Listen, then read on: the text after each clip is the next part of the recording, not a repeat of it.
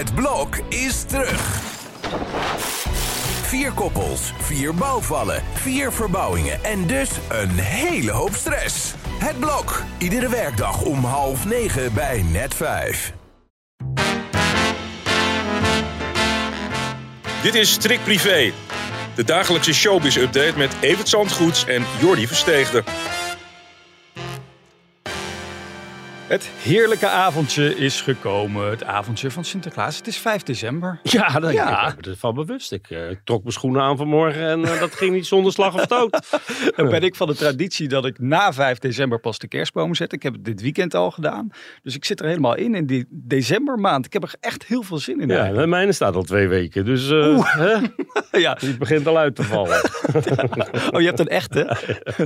Eh, vanavond Paul de Leeuw, traditiegetrouw weer op tv met eh Ja. Sint en de Leeuw. Ja, daar kijk ik echt naar uit. Dat vind ik Nee, dat heeft hij wel geclaimd, jaren geleden natuurlijk. Dus dat zal wel weer een spektakel zijn. En ik volgens mij hebben de meeste mensen het afgelopen zaterdag al gevierd. Maar dan, eh, eh, ja, dan hebben ze alle tijd om nog één keer te genieten van Paul de Leeuw en de Sint. En eh, ja, dat zijn toch altijd wel vrolijke, vrolijke shows. En vanavond is dat opgenomen in de studio van Even tot hier. En dat is niet zo gek. Dat is niet zo gek natuurlijk, die stond er toch. En dit weekend, ja, het was weer geniaal, hè, even tot hier. Ik vond het fantastisch. En als je dan echt weet dat dat nummer wat Lenny Koer daar stond te zingen voor Louis van Gaal in een kwartier geschreven is. En eh, niet eens om 11 uur s'avonds, maar gewoon eigenlijk ja, meteen na die uitzending. Want dan wordt even tot hier opgenomen. Het is, eh, het is echt briljant. Stukje horen?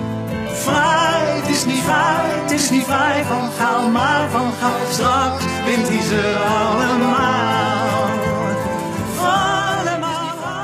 Het is ook echt mooi. Ja, zelfs Trump kan er niet aan voorbij dat Amerika verloren heeft eh, deze keer. Maar het is, eh, ja, dit is dan nog een, een, een, fragment wat je van tevoren had kunnen schrijven. Maar het is gewoon een compleet wedstrijdverslag. Zi- zi- zit er in die, in die drie minuten. En de Troubadour is uit 1969. Het is al de tweede keer dat eh, dat, dat, dat een, voetballied geworden is. Ook al eens voor Rinus Michels. Toen heette het de generaal. Nou is het de admiraal. En het is ja, niet meer dan verdiend voor, voor onze Louis. En nog misschien niet eens het allerbeste nummer voor, eh, voor de coach van het Nederlands elftal. Ik Nee, heb het nee. nog nauwelijks gehoord. Ik hoorde het één keer op Radio 10 voorbij komen.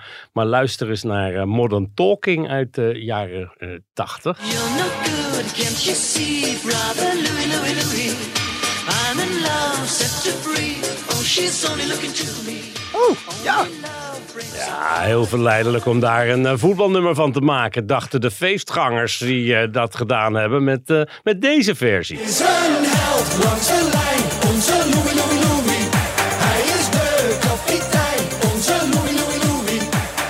Ja, de feesttovenaars noemen ze zichzelf. Zichzelf- Feestovenaars, dat is nog wel geen, geen, geen naam voor een act. Maar het is wel een hartstikke leuk liedje. En, Ja. en, en, en ja, Modern Talking is een earworm van de eerste orde natuurlijk. Met die vreselijke Dieter Bolen die we nog op de Duitse televisie in allerlei juries voorbij zien komen. Als goede vriend van, eh, van Sylvie Meis trouwens. Ja, die heeft hier een knaller van een hit mee gehad destijds waar hij nog steeds op teert. En eh, ja, misschien dat het nog eh, de komende drie dagen een hitje kan worden. En hoe het vrijdag gaat, dat zien we dan wel weer om eh, vrijdagavond om acht uur. Als, eh, als onze eh wonderkeeper tegenover Messi komt te staan natuurlijk. Ja, die keeper van Nederland. Dat is toch, dat is toch echt zo'n leuke man. Dat lijkt me zo leuk om hem te, hem te interviewen. Het is Ja. zo, ja. Nou Denk- ja, voorlopig is het de held van Nederland. Hoe dat na vrijdag is, dat, zie- dat zien we wel. Maar ja, het, het zat van de week ook nog in dat liedje van, de- van Lenny Koer. Van wat moeten we met die keus? Maar eh, ja, het was eh, Louise Keus. En, en ja, die is zo slim en wij zijn zo dom. Dus het, het zat er allemaal in. Het was eh, hartstikke leuk. En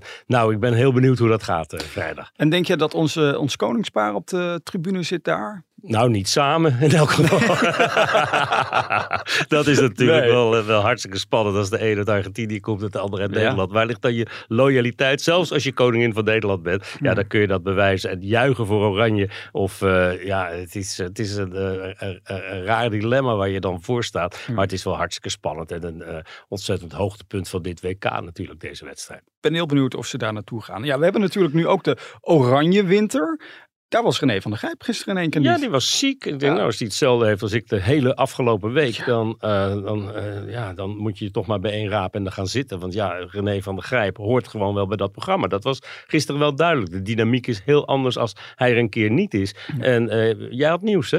Ja, zojuist met Talpa gesproken. En ja, ik ben een trouwe kijker, dus ik hoopte dat hij er vanavond weer zou zitten. En dat is een mooi 5 december cadeautje. Want hij is er weer, hij is weer opgeknapt. Hij had echt, ja, ik snap het ook wel. Ik bedoel, zij moeten zeven avonden in de week, hè. Dat is niet niks natuurlijk. Dus dat je dan een keer ziek bent, ja. Dat- Ja, maar menig barkeeper die werkt ook gewoon zeven avonden in de week. Dus het is, eh, ja, Ja, daar hebben we allemaal niet waar. zo, medelijden mee. En ze Nee. doen zelf ook of het een kroeg is en dat ze er gaan zitten en dan gebeurt het allemaal vanzelf. Dus laten we niet doen alsof dat zo zwaar is. Maar ja, het is gewoon wel eh, in je auto naar de studio toch weer presteren en weer terug en laat thuis. En voordat je dan slaapt, dat is vooral het grote probleem. Dat je echt eh, uren nog wakker ligt als je zo'n bak licht op je, op je snoetje gehad hebt. Ja. En ja, daar kan ik over meepraten. Dus ja, dan gaat in zijn geval niet de wekker om half acht, zoals bij mij vanmorgen.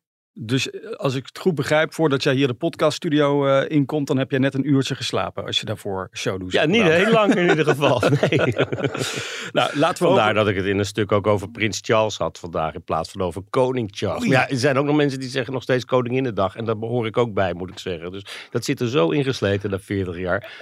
dat ik echt moet opletten om Koning Charles te schrijven. Ja, want daar ging het vandaag over, over zijn kroon, hè, die hij op gaat hebben op 6 mei uit mijn hoofd. Dan is natuurlijk de kroning van koning Charles. Ja, Dat ding dat weegt nogal wat. En ja dat is nu... 2,3 kilo. Dan hoeft hij er geen uren mee rond te lopen. Maar het feit dat dat ding eindelijk een keer uit de tower komt. Daar ligt hij veilig opgeborgen. Natuurlijk Ja. tussen de andere kroonjuwelen. En alleen voor de kroning. En dan echt voor het moment suprême zelf. Mhm. Daar komt die kroon voor uit, eh, uit de tower. Al is hij er nu ook al uit eh, verwijderd. Omdat hij op een geheime locatie eh, gerestaureerd gaat worden. Helemaal picobello gemaakt om na 70 jaar weer een keer dienst te doen.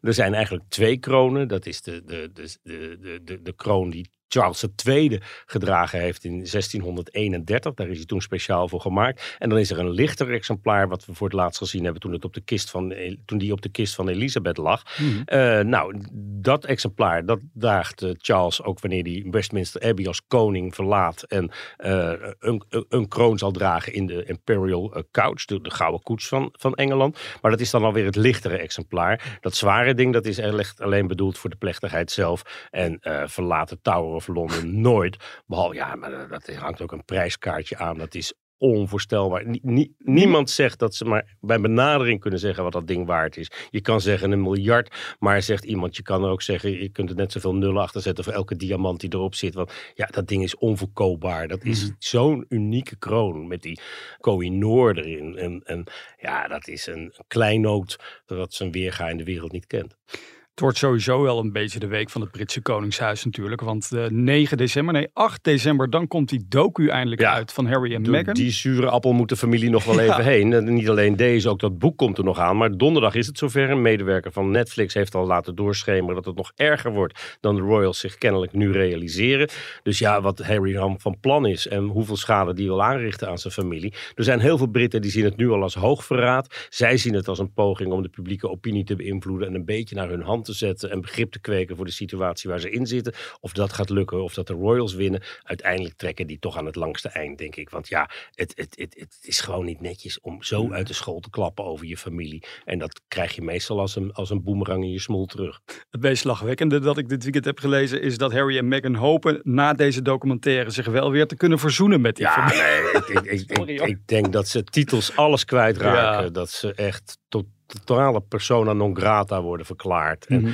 misschien al tussen die docu en het boek in. En anders na de docu en het boek. Maar het feit dat, dat, dat zij ook nog denken dat hun kinderen nog titels gaan krijgen. Ja. Dat kunnen ze toch echt op een blote buikje gaan schrijven. Nou, misschien hebben ze nog iets aan de kerstboodschap van Gordon. Want die zegt, we moeten allemaal wat liever worden voor elkaar. En wat meer in de Ja, in die realiteit gaan familie leven. was het ook altijd pais en vree. Dat was echt eh, ook een... eh, eh, ja, op de, heel, heel Amsterdam-Noord weet daarvan. Ja, Ja. Gordon laat toch weer van zich horen. En deze week nog veel meer. Want zijn nieuwe programma gaat, eh, gaat van start. Mm. En daar moet hij een hoop promotie voor doen. Hij zit onder andere bij half acht een keer aan tafel vanavond van de week. Mm. En eh, nog andere programma's gaat hij doen. Op één ook, geloof ik. En nou, dan is Gordon weer even terug. Op Instagram is hij dat niet van plan. Hij raadt maar mensen aan om allemaal ervan af te gaan. Terwijl ik denk, ja, als je het gewoon een beetje in de hand houdt en er niet de hele dag op zit en je leven eh, niet door laat bepalen, is er toch helemaal niks op tegen, zou je zeggen. Maar ja, dat geldt voor alles wat hij gebruikt. Hij wil dat we wat meer in de realiteit gaan leven. Tegelijkertijd post hij de afgelopen week alleen maar bewerkte kiekjes vanaf de Malediven, waar hij gratis op vakantie Qua was. realiteit. Ja, dus Gordon, ik snap het af en toe even, die peer. Nou goed, we zijn er weer doorheen voor de maandag. We waren extra lang vandaag, maar Is dat zo? een cadeautje voor de Sint. Nou, zo is dat. tot, tot morgen.